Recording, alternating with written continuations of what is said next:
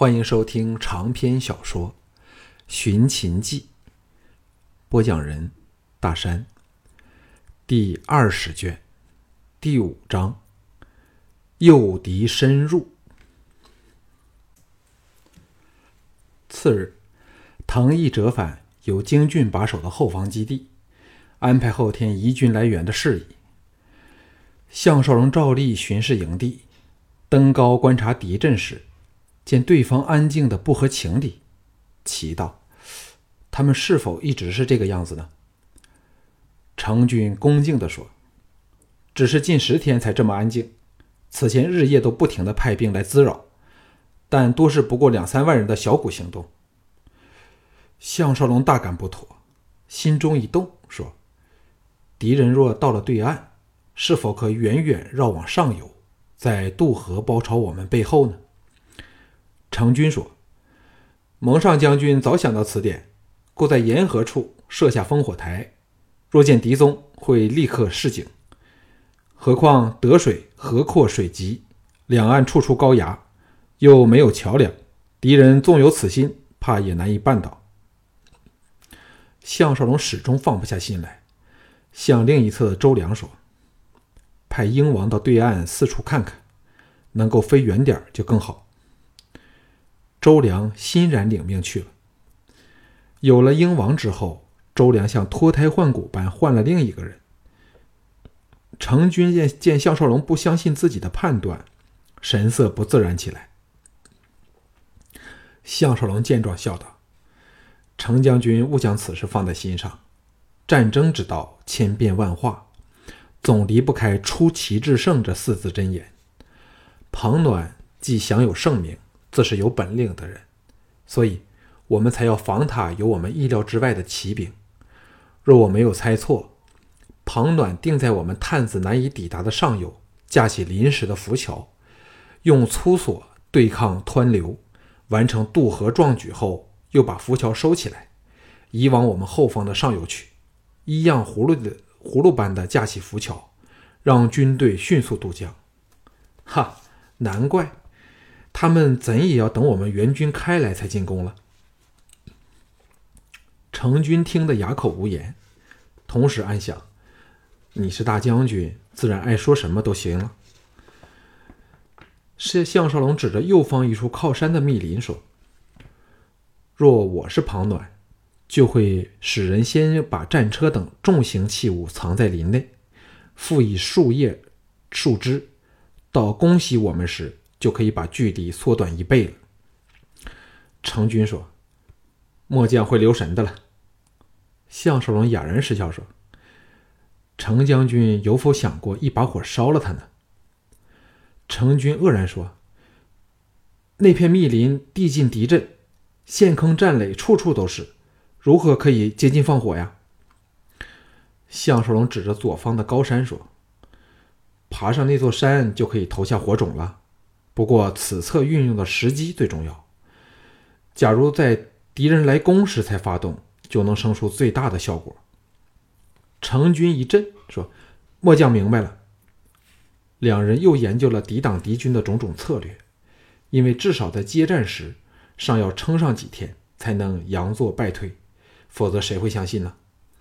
此时周良带着英王回来了，兴奋地说：大将军确实料事如神，只看英王盘飞的范围，就知道对方至少有近10万人前进了对岸，在我们后方上游15里处，正准备渡过河来偷袭。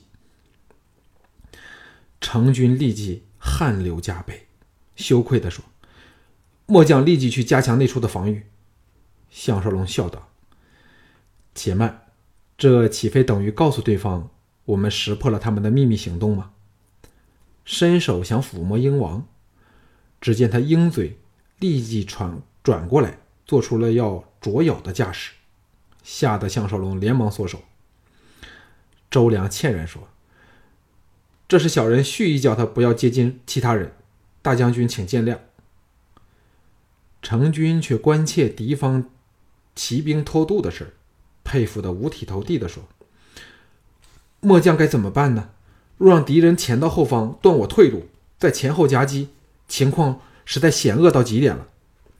项少龙暂不答他，向周良说：“周兄负责监视对岸敌军的动静，白天可以休息，但入黑后便要加倍留神了。”周良欣然说：“那小人现在是否该回帐和英王睡觉去呢？”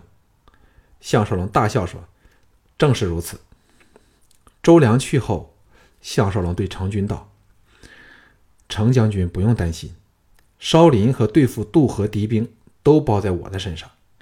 你只要管好营寨，让所有人白天轮流休息，到晚上才有精神应付敌人呢。”木的一阵鼓响来自敌阵，只见数百辆战车冲了出来，后面跟着数以万计的步兵缓缓逼近。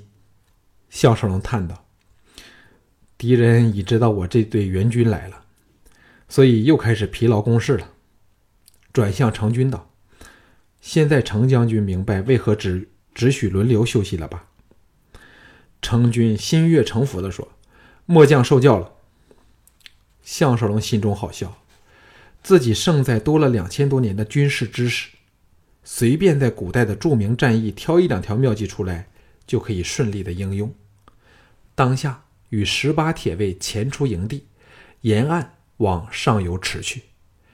果如程军所说，每隔10里许就平高筑有烽火台，台高约5丈，台顶竖一根3丈的木杆，杆顶吊着一横板，可上下仰伏，共遂足攀高望远。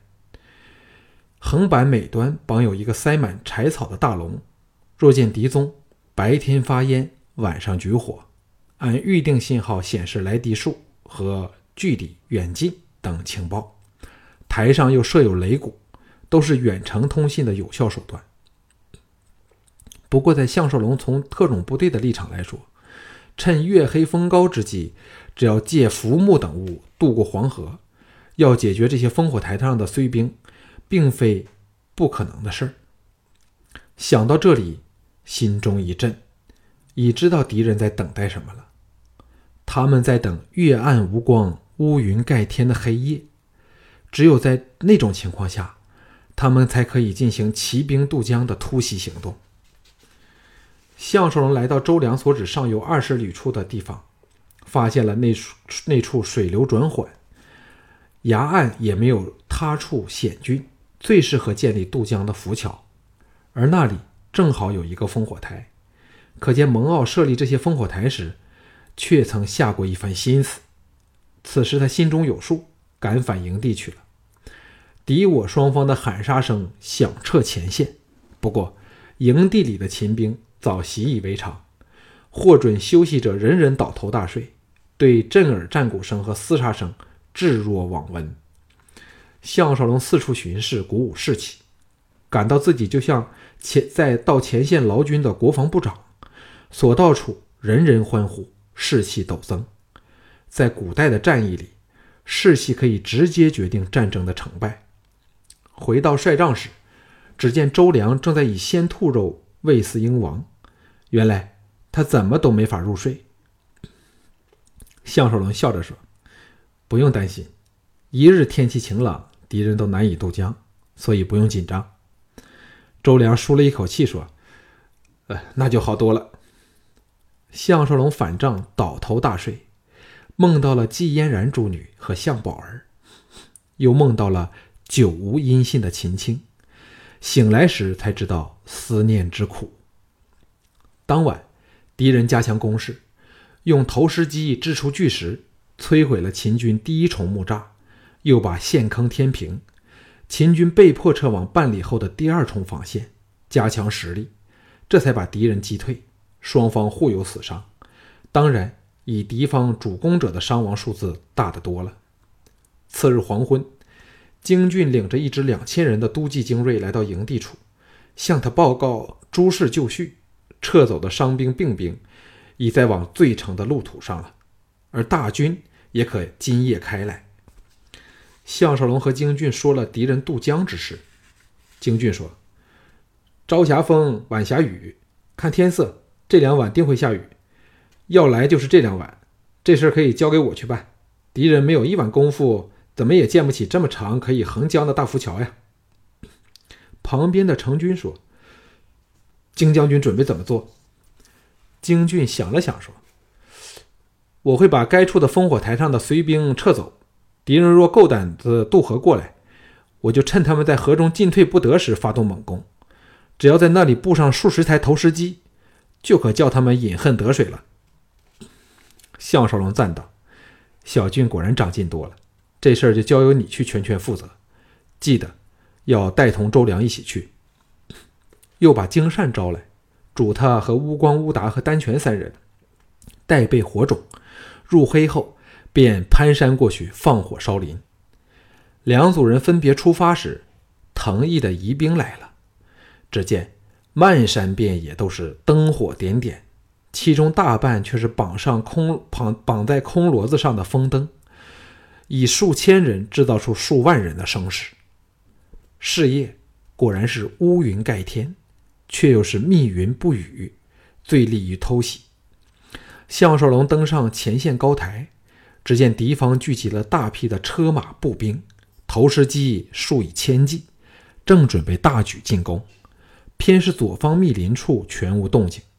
可想象，在交战的当儿，若忽然从那里杀出大批的生力军来，必可突破己方坚固的防线。战鼓声响，魏军带头进攻，由右方缓缓逼来，气氛立即拉紧。接着左方靠岸处，韩兵也开始朝己阵推进，立时声势大振。五国联军经过不断合作，在配合上的确是无懈可击，难怪每趟对阵秦军都要吃败仗了。战鼓再起，敌阵冲出了近千乘战车，从中路杀来，后面随着数以万计的弓箭手。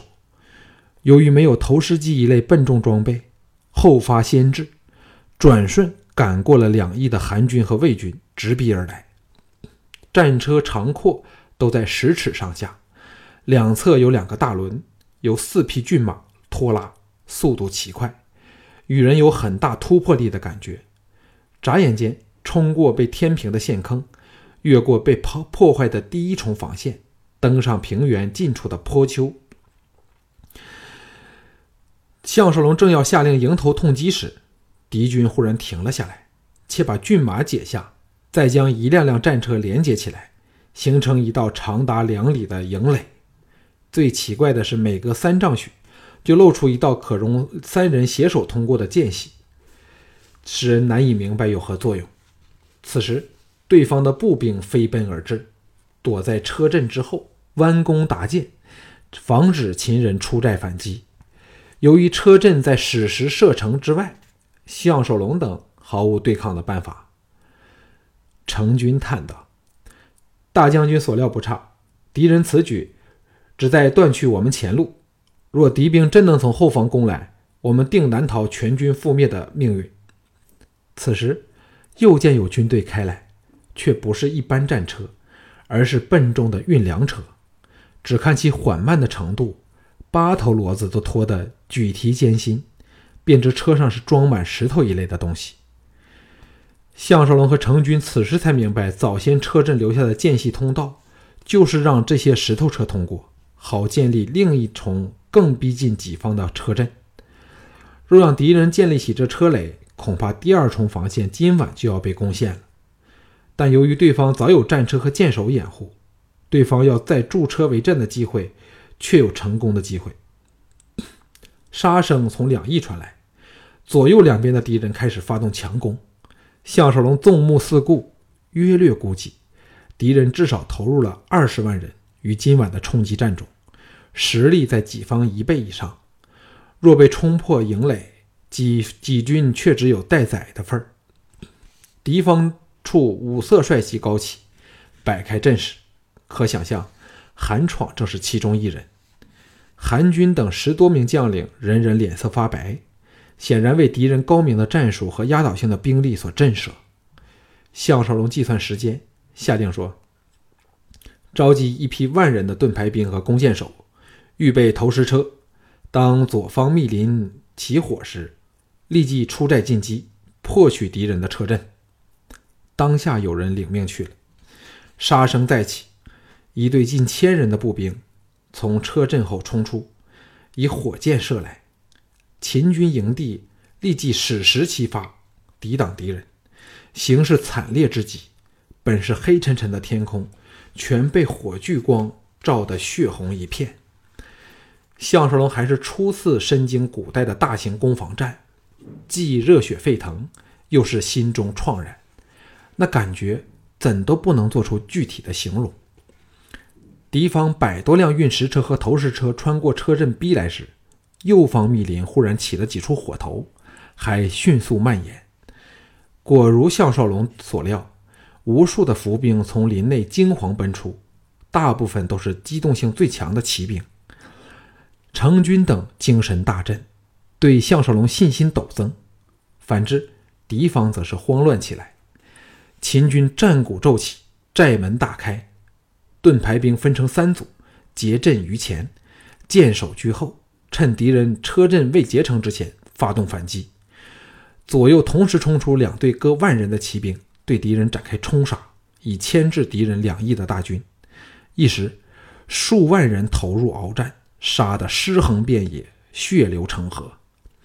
项少龙到此刻才知道秦军的勇猛和精锐，刚一接触，立即把敌人的先头部队冲散，杀得对方弃车而逃。而最要敌人命的是他们的运石和投石车，反而成了己方的屏障，使箭手能够逼近敌方的战车阵后，向阵脚未稳的敌人做远程攻击。战鼓再起，秦军箭手此时蜂拥而出，接应己方骑兵撤返营地，留下横七竖八的石车和仍在焚烧的战车，瓦解了敌人第一波攻势。项少龙知道对方为配合渡河而来的突袭军，必然不肯罢休，而己方前线的木栅和木寨也多处被投来的大石摧毁或被火箭焚毁，遂下令把主力撤往最后的第3重防线。此时那右方密林全陷进了熊熊的烈焰里，照得整个战场火般通红。敌人退却后，布在中场的5-6万敌军又在挡箭车、雷木车、冲击车的掩护下，分由左右中3路攻来，发动第2个进攻的浪潮。攻防战就在这种惊心动魄的情况下进行着，伤兵不断被运离营地，第2重防御线快失守时，天已大明，敌人筋疲力尽之下只好退却。金善等此时安然归来，使项少龙放下了心头大石。接着后方传来捷报，京郡与敌人建起浮桥渡河时发动猛攻，摧毁浮桥，还令对方折损了近10000人。秦军闻此消息，立时士气大振。但项少龙心里自知败局已成，连今夜都挨不过，下令分批撤走，却不忘虚张声势，不让敌人看破己方的意图。刚吃过早饭，敌人又发动攻势，显然尚未知道渡河兵吃了大亏。撑持到黄昏时，第2重防线终被攻破，全面撤退的时间终于来了。项少龙是最后一批离开的人，整个营寨陷进了火海里，还蔓延往附近的山头，叫敌人难以追击。也只有这等险恶的山地才可以用这种手段阻延追兵。合纵军果然中计，衔尾追来。项少龙又在扼守往西通道的第2线坚垒硬挡了合纵军5天，待大军撤往安全地带才稍营逃走，沿途用陷坑、坚村遍布道路，叫敌人快骑难以全速追赶。此后数次决战都佯作败退，到退返最城时，项少龙已知道胜券在握了。